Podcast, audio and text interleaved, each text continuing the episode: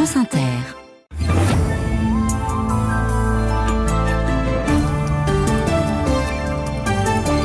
Suite, le journal avec Alexandra Duboucheron. Bonsoir Alexandra. Bonsoir Laurent, bonsoir à tous. Mayotte entre dans sa quatrième semaine de blocage ce lundi contre l'immigration incontrôlée et contre l'insécurité.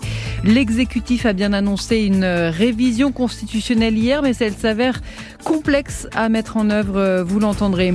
Les associations sceptiques après les annonces de la ministre de l'Éducation nationale contre le harcèlement scolaire. Un drapeau européen sur un tas de céréales ukrainiennes déversées sur la route. L'action des agriculteurs polonais fait beaucoup réagir à Kiev depuis hier. Et puis Edoui Plenel quittera la direction de Mediapart le 14 mars prochain. Il l'a annoncé sur France Inter cet après-midi. Lors du débriefing pour Gérald Darmanin et Marie Guévenoux, le ministre de l'Intérieur et sa ministre déléguée aux Outre-mer étaient reçus en fin d'après-midi à l'Élysée. Après leur visite éclair, une journée à Mayotte, au menu la réforme constitutionnelle qu'ils ont annoncée pour supprimer le droit du sol dans l'archipel français de l'océan Indien. Et cette annonce, elle fait déjà beaucoup de bruit à Paris, Maxence Lambrec. Encore une annonce qui n'a fait l'objet d'aucune concertation. Coup de griffe d'un des piliers de la majorité, le Premier ministre lui-même n'avait pas l'air au courant, pas un mot dans sa grande interview aux Parisiens aujourd'hui en France, publiée en même temps que l'annonce de Gérald Darmanin. Toucher à la Constitution, ça nécessite un accord politique, ça ne peut être annoncé sans un premier tour de table, insiste une figure de l'Assemblée. Aucune des deux chambres n'a eu vent du projet en amont, gare aux promesses en l'air, traduite infidèle du président. Sur le papier, la droite et le RN sont d'accord pour la suppression du droit du sol à Mayotte, mais ils peuvent nous faire danser, comprenez, réclamer en échange de leur vote favorable une contrepartie. J'ai fait les comptes, s'amuse un sénateur LR, et si toute la gauche s'y oppose, Sénat et Assemblée, le gouvernement ne pourra pas se passer des voix de Marine Le Pen. Ce serait une nouvelle donne. Pour l'instant, aucun texte n'est passé grâce au RN. Emmanuel Macron en avait fait une ligne rouge en décembre dernier sur le projet de loi immigration. Maxence Lambrec du service politique d'Inter. En attendant, euh, Mayotte reste donc paralysée par les barrages et les blocages d'habitants en colère contre l'insécurité et l'immigration euh, incontrôlée. Eux ont levé leurs barrages, mais ils s'impatientent. Les agriculteurs, à deux semaines du salon de l'agriculture, la FNSEA demande au gouvernement d'accélérer le tempo avec des annonces concrètes. Elle menace de redescendre cendres dans la rue, un coup de pression qui semble avoir eu de l'effet. Cet après-midi, Matignon a programmé une réunion pour demain et ce soir, l'Elysée annonce qu'Emmanuel Macron recevra tous les syndicats dans les prochains jours, la coordination rurale et la confédération paysanne mercredi, la FNSEA et les jeunes agriculteurs la semaine prochaine. La présidence évoque un rendez-vous habituel avant le salon de l'agriculture. Ce sera quand même le premier depuis le début de la crise agricole. La mobilisation perlée des infirmiers libéraux se poursuit. Quelques centaines de personnes ont mené des opérations escargots aujourd'hui dans cinq villes, dont Bordeaux et Marseille. Une nouvelle action nationale est prévue samedi. Les infirmiers réclament une revalorisation des tarifs de leurs actes gelés depuis 15 ans. Plus d'un élève par classe en moyenne est victime de harcèlement scolaire. Résultat de la grande enquête nationale menée l'an dernier et présentée aujourd'hui à Reims par la nouvelle ministre de l'Éducation, Nicole Belloubet, qui dénonce un fléau et annonce de nouvelles mesures, notamment un coup de pouce financier pour les infirmiers scolaire. Euh, pas assez, dénonce Hugo Martinez, le président fondateur de l'association Hugo contre le harcèlement scolaire. Pour lui, les chiffres sont même sous-évalués. En 2015, on nous annonçait un élève sur 10. Euh, L'année dernière, le Sénat a rendu un rapport qui annonce un million d'élèves. Et on veut nous faire croire aujourd'hui qu'on est entre 4 et 6 d'élèves victimes de harcèlement scolaire en 2023. Je n'y crois pas. Le harcèlement scolaire est en hausse et on veut nous le cacher. Alors, c'est bien, la ministre nous devait nous annoncer des grandes mesures aujourd'hui. On a eu un constat d'autant plus erroné, et des mesurettes. Un baromètre annuel, je suis content, ça fait six ans que je demande. J'ai été refusé quatre fois au Parlement de, par cette demande et trois fois au ministère. Bon, il faudra six ans au ministère donc pour mettre en place des mesures. L'augmentation de la prime pour les infirmières scolaires, c'est bien, 1250 euros, ça permet de mobiliser.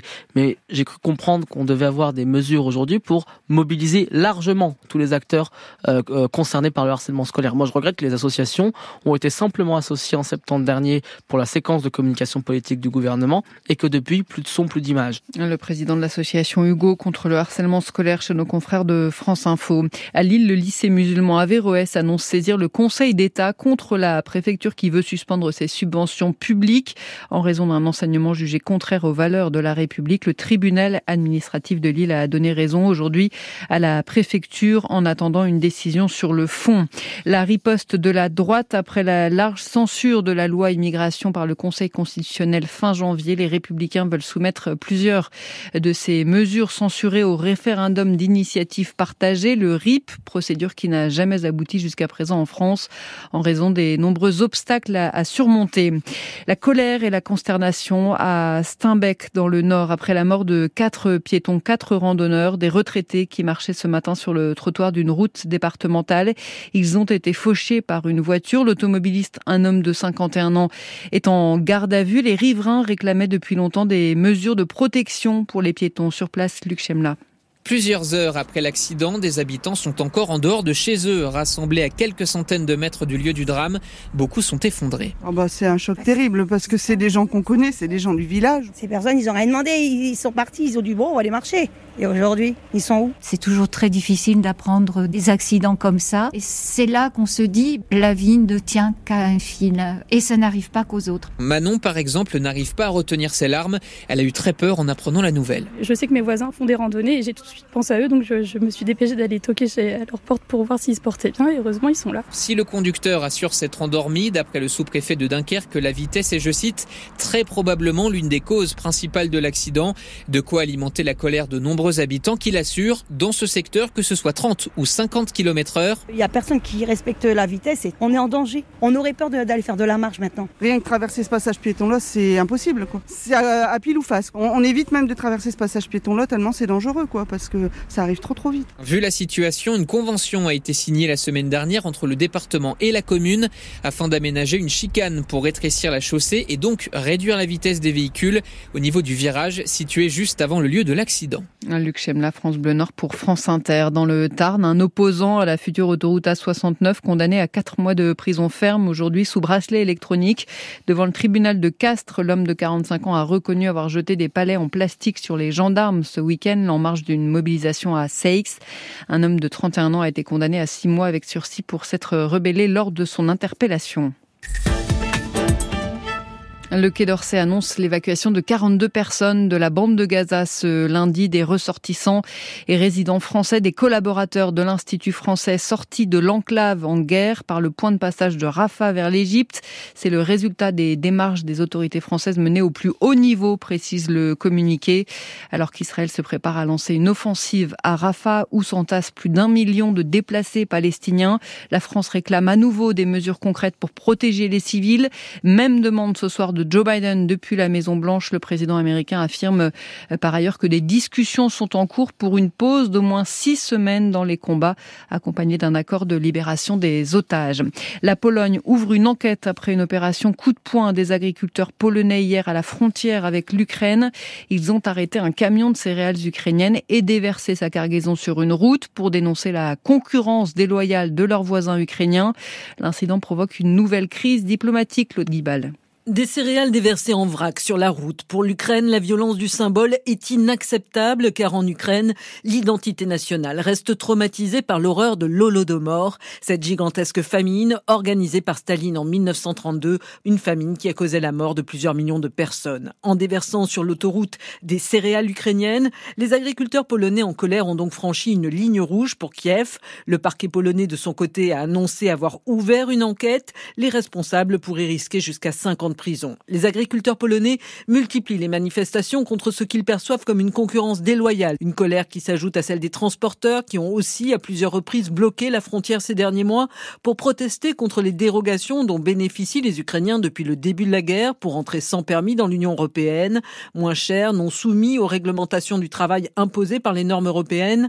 Les Ukrainiens sont donc perçus comme une menace. La Commission européenne, elle, dit continuer à chercher des solutions pour un soutien économique maximal à l'Ukraine ravagée par deux ans de guerre. Claude Guibal, Edoui Plenel raccroche les gants mais garde la plume. Le fondateur et patron historique de Mediapart quittera la direction du média d'investigation euh, en ligne le 14 mars prochain. Après une aventure de 16 ans marquée par de nombreuses révélations, il l'a annoncé sur euh, France Inter cet après-midi dans l'émission Affaires sensibles. C'est normal. C'est un passage de témoins en bon ordre. Vous savez, Mhm. le miracle de Mediapart, c'est que l'équipe, pour l'essentiel, elle a entre 25 et 45 ans. J'en ai 71. Donc, euh, il est normal que ça vive euh, indépendamment de nous. Mais je continuerai à écrire dans Mediapart, je continuerai à être présent euh, par ma plume, mais je ne serai pas le responsable juridique, le patron de l'entreprise. Vous connaîtrez le nom de mon ou de ma successrice. On va laisser Mhm. le suspense à la mi-mars. Edoui Plénen, invité de Fabrice Drouel cet après-midi dans l'émission Affaires sensibles que vous pourrez réécouter en intégralité juste après ce journal. La météo. La météo avec Vitacitral TR+, des laboratoires Acepta, gel réparateur pour les mains abîmées par le froid, les gels hydroalcooliques et les lavages fréquents. En pharmacie et parapharmacie. Elodie Calac de Météo France. Encore de la douceur demain le matin, souvent 1 à 5 degrés, un peu plus sur les côtes, mais aussi quelques gelées vers les massifs et de la région parisienne aux Ardennes. L'après-midi, il fera 9 à 14 degrés, jusqu'à 14 à 18 près de la Méditerranée et sur le sud-ouest et même 21 au Pays Basque. Côté ciel, de nouvelles pluies gagneront le nord-ouest, puis le nord de la Nouvelle-Aquitaine, l'île de France, le nord-Pas-de-Calais. Le vent de sud à sud-ouest soufflera jusqu'à 50 à 70 km à l'heure. Du centre Val-de-Loire vers les Ardennes et la Lorraine, après la grisaille du matin, le ciel restera très nuageux. De la Garonne vers le massif central, le Lyonnais, l'Alsace, beaucoup de grisailles le matin suivi de soleil, avec un bémol, des nuages bas tenaces vers la plaine d'Alsace et vers le Val de Saône. Et puis du sud de la Garonne vers la Méditerranée, les Alpes, du soleil et du Mistral le matin jusqu'à 70 km à l'heure. Merci Elodie Calac, 23h11.